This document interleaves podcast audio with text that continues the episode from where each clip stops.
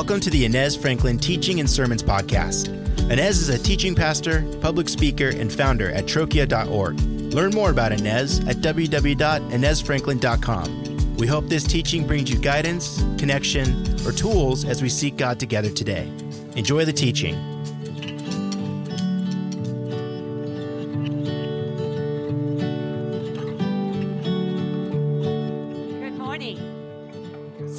Good to be with you this morning. Um, have you ever believed something only to later find out it wasn't true? Has that ever happened to you?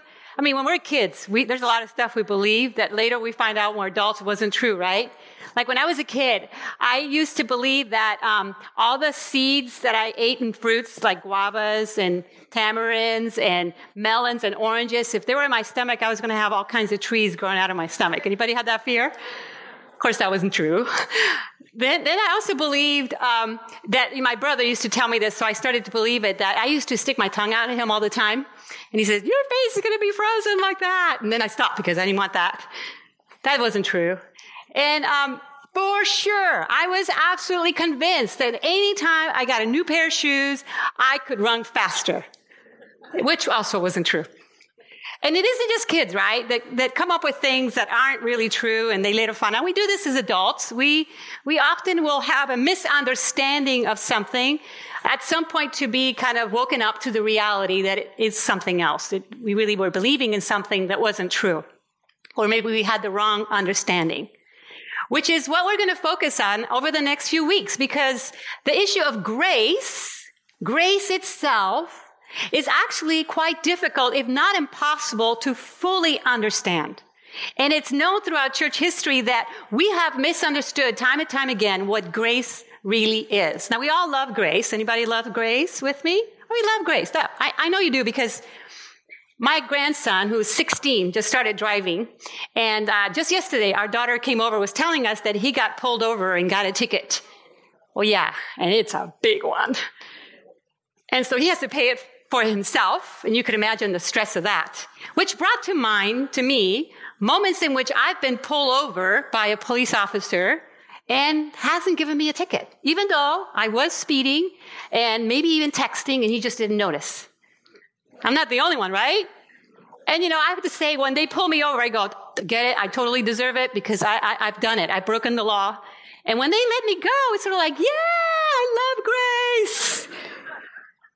But what if I kept bumping into that police officer and then again and again, and every time he stopped me, he didn't give me a ticket. He let me go. What if I saw that police officer on the side of the road pulling people over every time I went to work and I, he let them go? And he's doing this all the time. Would that still be grace? Or did the police officer forget his job, what he was trained to do? Do you see the tension? We live in this understand. Well, how, how does grace work? Is it, is it something we have to earn or, or somehow live up to? Or is it so free that, hey, rules go out the window. It doesn't matter. We can just do whatever we want to do. And grace is something much more rich and complex. And that's why we want to spend some time thinking and praying and understanding. I want us to have a God-centered, biblically centered understanding of grace. And so we're going to study uh, Galatians which is a letter written by Paul purposely to talk about what grace means. And so if you have your Bibles, uh, go there if you would, Galatians chapter 1. And you know, the Bible is wonderful. Anybody, anybody love the Bible like I do? I love the Bible. Yeah, a lot of us love the Bible. It's wonderful. But you know, often we look at it as a book. And in reality, yes, it's put together in the form of a book, but it's not a book. It's a bunch of different letters and documents put together into one. And one of the challenges of seeing it as a book is we might miss the fact that what we're going to read today over the next few weeks is actually a letter. It was written like in parchment paper. I wish I had one of those I can roll out, you know, and read Paul's letter to you. It, it was written differently than we see it today, and we might miss the, kind of the effect. In fact, we're told Paul wrote this letter in his own writing. It was common at the time for someone else to write while the person dictated. No, he wrote this one himself. So imagine this letter written from the heart of Paul for us to understand the concept of grace. So it starts like this. Paul, an apostle, sent not from men nor by a man, but by Jesus Christ and God the Father, who raised him from the dead, and all the brothers and sisters with me to the churches in Galatia. Which, you know, an interesting way to start a letter, right? Paul. Usually on our letters or our emails, our name is at the bottom somewhere. But here, the first century letter, the first thing that they do is they tell you who's writing it and who is it for. Paul is writing to the churches in Galatia. And it continues like this. Grace and peace to you from God our Father and the Lord Jesus Christ, who gave himself for our sins to rescue us from the present evil age according to the will of God our Father, to whom be the glory forever and ever. Amen. Here we see that Paul begins his letter immediately talking about grace. You know, if you were here last week, you remember we studied Acts chapter 13 and 14, where Paul was sent selected by God, filled with the Holy Spirit, to go to this area called Galatia, uh, various churches in that area, and to bring them the good news of the grace that came through Jesus Christ. Last week, we read a whole sermon where Paul talked about this grace and what it meant. So here he is writing again to these churches, reminding them of what grace is. And it's important to see that he says here that um, that he is an apostle. An apostle means he is sent by God. That's essentially what it means. A sent person with a particular message. And so he's not writing on behalf of other people. He is writing on behalf of God to these people. So as we read this letter, I pray that you and I consider these words, words coming from our Heavenly Father for our edification, for our growth, for our spiritual renewal, for our revival, Okay? And then he says to, he says here, Jesus raised him, he says, Jesus raised from the dead, gave himself, gave himself for our sins to do what? To rescue us from the present evil age. The first point, I, I made little outlines for you today, so this is a very interactive service. You have been rescued. You have been rescued. When he says he gave himself, he uses a Greek word called didomi. And that word isn't just like, you know, when you give something to someone, it actually means sacrificed, fully surrender, gave up a lot for you so that we would be rescued. All of us need rescuing. Some of you are going, no, I don't. Yes, you do. You see, because all of us have sin. All of us you know, whether you understand what sin is or not, it's not the point because you sort of think, all of us know that at one point or another, we have done even just one thing that we know is wrong. So it takes one thing. And it demonstrates that in our hearts, we sin. In our minds. You don't have to teach a kid, a child, to sin. It comes in our nature. We need to be rescued because as Paul teaches us, the wages of sin the consequence of sin is dead, death. And God does not want that from us. We need to be rescued. And the fact is, we have been rescued because Jesus gave himself to rescue us from this evil age. All of us are like this girl in the prison, locked up in our sinful nature, and not, if not by our sinful nature, by the shame that comes from it. And were not for the grace of God, the mercy of God, that's where we would remain. But no, we have been rescued. We have been taken out of this cell, out of this jail for freedom and to be free. Long ago in New Orleans, a 17 year old girl was taken from her family and taken to a slave auction where she would be sold. They stood her at the platform. She was beautiful and many people were bidding for her. Finally, one man won the bid and he purchased her. When she was brought before him, her first thought was, what are you going to do with me? She knew this man was probably going to do something horrible to her. And instead, he gives her the papers of emancipation and gave her freedom. His response was, I'm going to give you your freedom. That's what Jesus does for you and I. How many of us think that if we approach God, He's going to judge us and hurt us and maybe even destroy us? And yet, what He wants to say to you and to me is that you're free. You have been rescued. That's the first thing that Paul teaches. Then he says, he goes on from there and he says, I am astonished, he says in verse six, that you're so quickly deserting the one who called you to live in the grace of Christ and are t- returning to a different gospel, which is really no gospel at all. Evidently, some people are throwing you into confusion and trying to pervert the gospel of Christ. I am astonished. People will try to enslave you again. These were people whom Paul had already brought the good news. They had received the freedom and other people had come around to try to enslave the people again. And believe it, my friends, my sisters, my brothers, the enemy wants nothing more than to enslave us again. He wants us to live under his oppression, not under the freedom that Jesus Christ brings us. We, that is a reality we must always remember. In this case was a group of Judaizers, Jewish people who once were uh, waiting for the Messiah. When Jesus came, they rejected Jesus, maybe even participated in his crucifixion.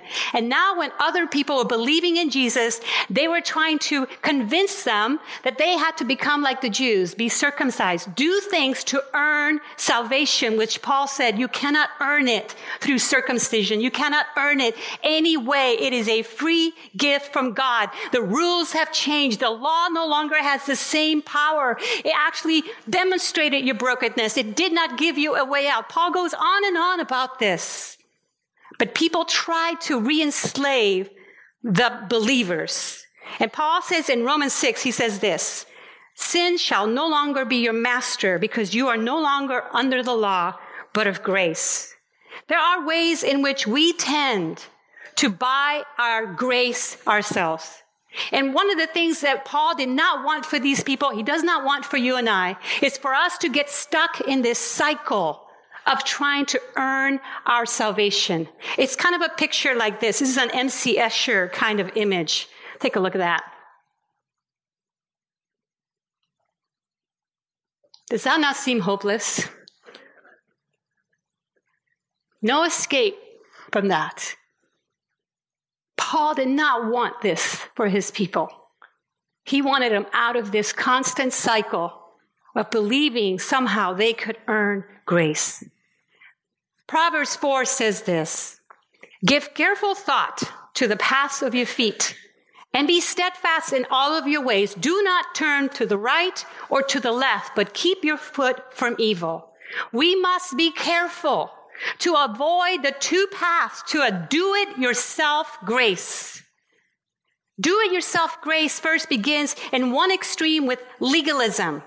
We try to perform, to do things to please God, right? We try to earn our way to God. Oh, I'll do good things. I'll, I'll even be generous, God, so that you will save me. Or we try to punish ourselves, self-punish in a way to earn our grace. that one I'm actually familiar with all three, but self punishment was definitely the one I leaned on when I first became a believer.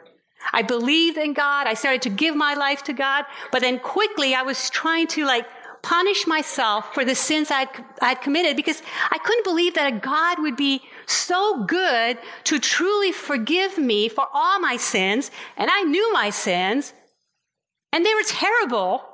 And I felt like, well, I have to somehow pay the price for it too. I have to somehow punish myself. And really, I was trying to control my salvation, which comes as a gift from God alone. Grace comes from Jesus and Jesus alone. It is a gift. We cannot perform for it. We cannot earn it. We cannot even self punish our way to that salvation.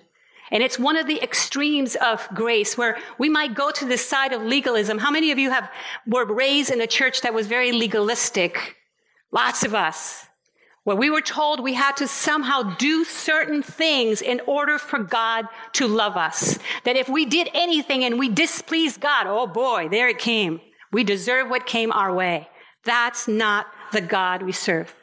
And so in Romans 6, Paul tells his followers, actually in Galatians 2, verse 16, he says this, a person is not justified by the works of the law, but by faith in Jesus Christ.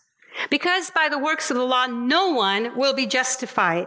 If I rebuild what I destroyed, then I really would be a lawbreaker. You see, what get, Paul is trying to say, he uses the word justified, which strictly is a legal term that says essentially you have been made right. You have been found not guilty. You cannot be justified through the law, which what is the purpose of the law, but to demonstrate when you have broken the law. So there is no grace through the law, but simply a mirror back to our sinfulness. So we can't go to legalism, performance, or self punishment for grace. That's one extreme. But then do we swing in the opposite side? Do we go, okay, great. We're no longer under the law. We can do whatever we want. It means everybody can do whatever they want. No, right? That's not right either. In fact, Paul tells them in Romans chapter 6 this. What shall I say then? Shall we go on sinning so that grace may increase? By no means. We are those who have died to sin. How can we live in it any longer? The gifts of salvation through grace doesn't eliminate God's commands. Do you remember Jesus? In John chapter 15, he says, If you keep my commands, you will remain in my love, just as I have kept my Father's command. Even Jesus, Father, followed the God's, God's commands and remain in my love. And then in verse 12 of John 15, it says this, and what is the Father's command? Love each other as I have loved you. Love your God with all your heart, with all your mind, with all your soul, and love one another the same way I loved you. Yes, there are rules. Hebrews 13 tells us there is discipline that God gives us. There, there is structure to our grace. It isn't a free for all kind of grace. It is not that we earn our salvation through these things, but they are a demonstration that we have been saved. And so we have to keep ourselves in the center line, not going to the right or to the left, not going towards legalism or just letting it loose, but remaining in the grace that Jesus has bought for us. You see, faith is the courage to accept grace. Faith is the courage to accept grace. Um, one of our pastors here, Tim, told us a story of his children. He came home one day from work and usually when he opens the door, the kids run in to give him a hug and welcome him home. Well, this particular day, his daughter came and gave him a hug, but his son stayed back. And so he went to find out, okay, how come you didn't come up? I was bad today, daddy. And, and of course, he was expecting that he would be punished for what he did. And Tim's response was, well, get over here and give me a hug. That's the God we serve. We have to have faith to accept the grace that he's already given us. And remember, Paul gave his life to teach this grace to people. He, he was stoned almost to death, bringing the good news to the people in Galatia.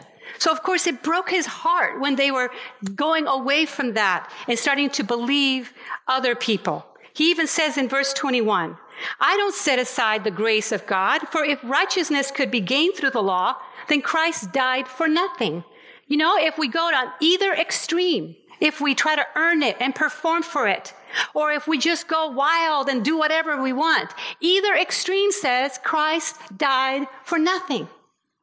Either extreme says, hey, thanks, Jesus. All that you did on the cross was really for nothing. All the beating that you got, that was for nothing that you came down from heaven from the comforts of being in, in, in, the presence of the Holy Father and became a human like us, limited in time, that was for nothing. Either way diminishes the work on the cross. And that's not what Paul wants for you and for me. Faith is the courage to escape grace. And listen, this is the third point. You have been set free forever for eternity. It says in verse 20, I have been crucified with Christ and I no longer live, but Christ lives in me. The life I now live in the body, I live by faith in the Son of God who loved me and gave himself for me. There's that word again, didomi. He sacrificed himself for me. And last week we read this verse out of John 36, 836. So if the Son sets you free, you will be free indeed. You have been set free for good, forever. Imagine that young 17 year old receiving the papers of emancipation, being set free. Imagine her going, thank you very much, and then going back and standing up on that platform again to be sold yet again. Does that not, that makes no sense. You have been set free. You remain free. And Paul wants to encourage them. The most remarkable thing is that your old self is now dead. You are now alive in Christ and he is in you. Now, do you ever think about that? Colossians says that the, God was pleased to have the fullness of the deity in Jesus Christ. The fullness of God in Jesus Christ. And then scripture says Jesus is in us. Do you ever think about that? God in you. This week I received an email. Oh boy, it got under my skin. Am I going to get one of those? And I knew exactly how I wanted to answer. In fact, I had a lot of different ways. I started typing one or two. And I had to pause for a minute and go, wait a minute. The Holy Spirit, the fullness of the deity of Christ is in me. What if I tap into that and ask God for His wisdom for his knowledge, for his way, for his love and compassion.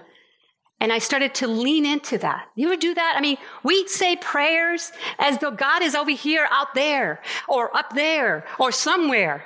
We go to someone else and say, pray for me as though uh, uh, we don't have any access to God. But God, if you have put your life in Jesus Christ, is in you. You can ask God, God, help me with this. Because we are free people. We have the Heavenly Father in us. We can lean into His all knowing wisdom. All power within God is in us. We are no longer slaves. We are free and free forever.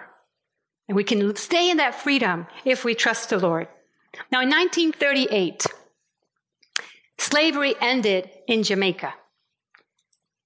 A group of slaves that were about to be set free went to the beach, and there they dug a hole in the, by the beach, by the ocean. They brought with them a casket, a mahogany casket, and they placed it by the hole and they began to fill this hole with items which reminded them of their slavery. They put chains and shackles and locks ropes, maybe nooses, clothing, uniforms. They filled the whole box up and then they lowered it into the hole, representing that those things no longer belong to them. They would never go back to that slavery. They had been set free. They will be the next morning. They would be free people forever, never to be enslaved again by those things. And as the hour, the minutes got closer to midnight, they all stood around the hole and they began to put sand over the casket, covering it saying goodbye to those things forever, never to return to them again. And in a moment, captured by the amazing gift of freedom brought to them by the Lord, they broke out in song and they started singing the doxology. Praise God from whom all blessings flow. You need to sing with me. Praise him, all creatures here below. Praise him above, ye heavenly hosts. Praise Father, Son, and Holy Ghost. Amen. Could you imagine it? Freedom once and for all. That's the freedom that you and I have. and we shall not be deceived by the enemy who wants to take our freedom away. I am convinced some of you, though you have accepted Jesus as your Lord and Savior, you walked in here today with some sort of chain, some sort of rope, some sort of noose, some sort of uniform from the enemy. And I want to give us, I want to make space today for us to take those things off. And like those soon to be emancipated slaves, I want us to bury those chains. And so you have been given as you came in, I'm going to have the band come up, a piece of paper and a pen. I doubt that you have a physical chain with you. But I hope you will put into paper, maybe just draw a picture, whatever way in which you want to release that thing. Put it on this piece of paper. Faith is the courage to accept grace. Thank you again for listening. Make sure to learn more about Inez Franklin at www.inezfranklin.com. You can help share these teachings by leaving a review on Apple Podcasts and sending this episode to a friend. Make sure to follow Inez Franklin on Instagram, Twitter, Facebook, and more, where she is engaging with the community and inviting us to participate with God and His work together. Thanks again.